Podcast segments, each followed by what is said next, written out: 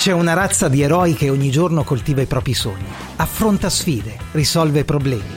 Sono i professionisti, i commercianti, gli imprenditori che guidano le tante piccole imprese del nostro paese. Ti spiegherò i metodi per dar loro voce attraverso internet e i social media. Cammineremo insieme nei territori nuovi della tecnologia e quelli antichi della narrazione. Eroi, un podcast che parla di storytelling e imprese da raccontare. Tempo fa rivolsi un appello ad alcuni amici chiesi di suggerirmi gli errori più diffusi tra chi fa marketing attraverso i canali social. Risposero in molti e il risultato è questo elenco, una top 10 di cattive azioni che inconsapevolmente può compiere chi gestisce ad esempio una pagina Facebook, un profilo LinkedIn o un account Instagram. Conoscerle può esserti utile per evitarle oppure per metterle in pratica se il tuo scopo è mandare a rotoli la tua attività. Io sono Fulvio Iulita, mi occupo di marketing digitale e narrazione d'impresa e questo podcast, forse non c'è bisogno di dirtelo, è dedicato ai metodi della narrazione digitale di piccole imprese, di commercianti, professionisti, insomma allo storytelling quotidiano delle realtà più piccole, quel mondo di eroi che ogni giorno combatte per raggiungere i propri obiettivi e inseguire i propri sogni. Qui è tutto pronto. Iniziamo la scalata alla nostra classifica. Posizione numero 10. Mettere mi piace a una pagina Facebook e chiedere agli amministratori della stessa di contraccambiare con un mi piace alla tua. A me è capitato e devo dire che ho trovato questa cosa molto fastidiosa. A cosa potrà servirti il mi piace di qualcuno che ancora non ti conosce e nemmeno sai se sia interessato a te? Certo, ad aumentare di una unità il numero di fan della tua pagina. Ma poi ricordati che il tuo obiettivo in una strategia di narrazione digitale della tua impresa non è far crescere il numero delle persone che ti seguono indipendentemente da chi esse siano, ma stabilire relazioni sane, far sentire il valore che puoi offrire al mercato e creare quella base di fiducia, di buona reputazione che favorisca le tue vendite al di fuori del social network. Posizione numero 9 chiedere l'amicizia a un estraneo per poi mandargli in privato uno o più messaggi pubblicitari. Mi è successo anche questo, in particolare su LinkedIn più di una volta. Ed è una pratica che se non si può definire spamming, molto assomiglia al telemarketing, a quella sgradevole abitudine di bombardare le persone di telefonate, nella remota ipotesi che una qualche offerta commerciale possa allettarle. Inseguire i clienti, al posto di cercare di essere interessanti, è l'errore più comune tra chi fraintende un luogo di relazioni sociali, un social network appunto, con un luogo di vendita a freddo. Fare pubblicità e coltivare relazioni sono due cose diverse. L'impegno che sui social paga, piuttosto, è il cercare di diventare promotori di esperienze interessanti, anziché venditori di prodotti e servizi. Ricorda, sui social le persone non vanno per comprare, ma per vivere esperienze. Posizione numero 8. Pubblicare contenuti scritti come spot pubblicitari, con slogan enfatici, argomentazioni da televendita, immagini stereotipate o prese dai cataloghi di prodotti.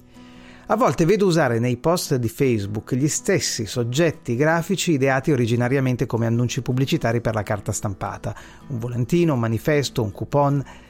È quella una pratica figlia dello stesso equivoco di cui ti dicevo al punto precedente, scambiare luoghi di relazione per strumenti pubblicitari. Credimi, non funziona. Quei messaggi non piacciono e nello scorrere l'elenco delle notizie nella bacheca di un social network sono i primi ad essere ignorati dalle persone. Posizione numero 7.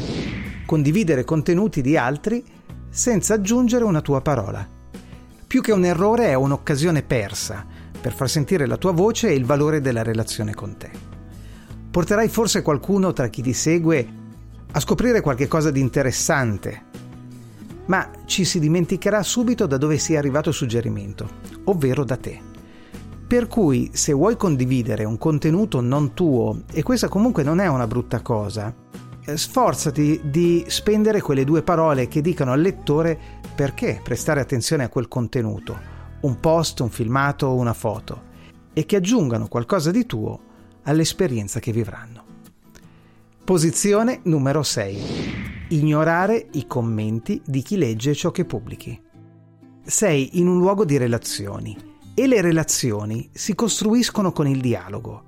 Non prestare attenzione alle reazioni di chi ti segue significa lasciare il tuo lavoro a metà, perdersi la possibilità di rafforzare i legami e di raccogliere importanti feedback sul tuo operato, di trasmettere segnali della tua identità. Anche un commento negativo può esserti utile, ad esempio a farti capire cosa il tuo pubblico pensi di te o a farti riflettere su che cosa correggere. Posizione numero 5. Ignorare la prospettiva del lettore. È per lui che stai scrivendo, per cui quando scriverai un post, questo vale anche per un articolo del tuo blog o del tuo sito internet aziendale, Sforzati di far emergere fin da subito i contenuti di reale interesse di ciò che gli stai comunicando. Porta con le parole il tuo lettore a vedere subito il vantaggio che troverà nel dedicare del tempo a quel che racconti. In poche frazioni di secondo ti giochi la possibilità che il tuo messaggio arrivi a destinazione e le parole che userai saranno decisive. Posizione numero 4. Hashtag come se piovesse. Posso confessarlo, a me non piacciono gli hashtag, visivamente intendo, quel simbolino estraneo all'alfabeto, il cancelletto, messo lì davanti alla parola. Non lo so, mi sembra che deturpi la bellezza della parola stessa, le dia un risalto anche quando non servirebbe. Io la sento come una nota stonata nella sequenza armonica di un testo, ma è un punto di vista molto personale, lo so. D'altronde, nei testi che scriviamo per la maggior parte dei canali social, l'hashtag ha una sua funzione. Agevola la rintracciabilità di tutti quei contenuti i cui autori si siano presi l'impegno di associarli a precise parole chiave, facendole appunto precedere dal simbolo hashtag. Allo scopo di far emergere il tuo contenuto tra i risultati di ricerche realmente pertinenti, il mio consiglio è scegliere con attenzione le parole chiave, poche ma buone proprio perché visivamente ingombranti, io trovo inutile appesantire un testo e quindi intaccarne la piacevolezza con troppe parole associate ad hashtag in virtù di un'ipotetica visibilità amplificata. La verità è che il lettore medio gli hashtag non li usa o addirittura non ha ancora capito cosa servono. Posizione numero 3. Usare fotografie senza personalità. Perché la personalità che verrebbe sacrificata purtroppo è la tua mi riferisco alle foto che puoi acquistare con pochi soldi nelle banche immagini stock. La disponibilità di immagini a basso costo è senz'altro un'opportunità, ma ti consiglio di non abusarne. Certo, a volte è più comodo, più economico usare immagini stock, ma non puoi sapere con certezza se un'immagine che hai intenzione di usare sia o meno stata usata da altri per un progetto simile al tuo, ad esempio. Per cui la scelta va presa con la consapevolezza di ciò che stai facendo. Inoltre, le immagini stock hanno un gusto spesso stereotipato. Sono belle, perfette, però non sono riconducibili allo stile di chi le utilizza. E poi utilizzandole di volta in volta, pescando di volta in volta dal, dagli archivi stock, succede che ti troverai a usare fotografie fatte in tempi diversi, da fotografi diversi, con stili diversi, e insomma questa accozzaglia di stili, di gusti, non contribuisce ad una unica identità visiva, la tua, quella che vorresti invece veicolare attraverso i tuoi contenuti. Io suggerisco di produrre e usare preferibilmente delle immagini originali, anche fatte da te con lo smartphone, anche accettando quelle imperfezioni tipiche degli scatti non eseguiti da un professionista. D'altronde il nostro occhio si è abituato, grazie ai social, alle foto fatte da persone che non sono fotografi provetti. Per cui un'immagine originale risulta nel feed di un eh, canale social eh, spesso più credibile di una foto stock, perché non puzza di oddio, questo vuole vendermi qualcosa. Posizione numero 2. Non farsi riconoscere, ma nemmeno trovare. Gestisci un canale social per motivi di marketing, ti impegni a creare contenuti originali dedichi del tempo insomma alla tua strategia, ma ancora non hai messo mano alla scheda informativa. Non immagini quante volte ho trovato queste aree abbandonate a se stesse. Mi riferisco a quelle sezioni associate ad ogni account in cui siano presenti dei campi da compilare con informazioni di contatto, indirizzo fisico dell'attività, un testo di presentazione, un elenco dei servizi. È fondamentale non trascurare la messa a punto della scheda associata all'account. Le informazioni presenti aiuterebbero il lettore a capire meglio chi sei, come lavori, come arrivare fino a te. E non solo, aiuterebbero i potenziali clienti, quelli che stai cercando attraverso la tua strategia, a rintracciarti anche nelle ricerche su Google, quindi al di fuori del social network. E al numero uno tra le cattive abitudini della nostra speciale top 10, mi inviti a diventare fan, arrivo nella tua pagina social e non c'è niente da vedere. È come invitare un amico a cena e non fargli trovare nulla da mangiare. No, davvero, non immagini quante volte mi sia capitato. La regola vuole che prima ti preoccupi di avere un piano editoriale, alimentare di contenuti il tuo canale social e dopo, solo dopo, vai alla ricerca di follower. In questa hit parade c'è anche un bonus track, una voce in più, fuori concorso per comprovata gravità. Sono social sui social, ma ti ignoro quando ti incontro per strada o quando entri nel mio negozio o quando mi telefoni per avere informazioni. Pensa quante volte ti sia capitato di entrare in negozi, bar o altri esercizi commerciali e trovare personale freddo se non addirittura scortese. E poi prova a cercare le pagine Facebook di quelle stesse attività. Ti capiterà di trovare molte di queste pagine incredibilmente gestite con un altro atteggiamento, brillante, empatico, gentile. Sai perché?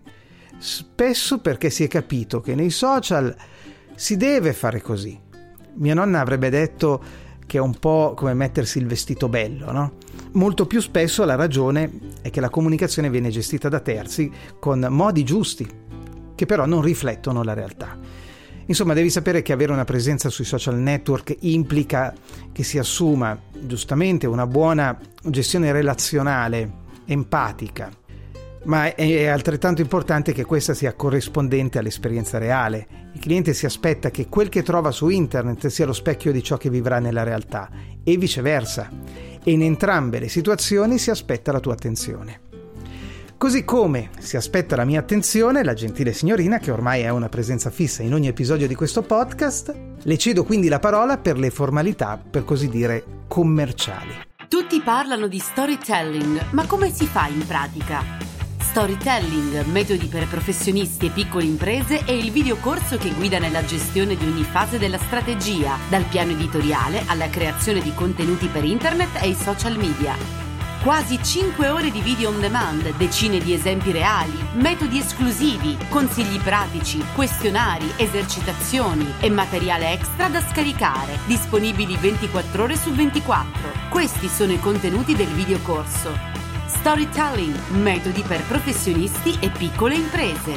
Lo trovi su www.videocorso-storytelling.it. Lei lo chiama storytelling, io lo chiamo storytelling, ma stiamo parlando della stessa straordinaria materia, l'oggetto di interesse del videocorso e di questo podcast, la narrazione digitale delle piccole imprese, dei professionisti, attraverso internet e i social media. Se l'argomento ti piace, ti incuriosisce, ti attrae, l'appuntamento è per il prossimo episodio.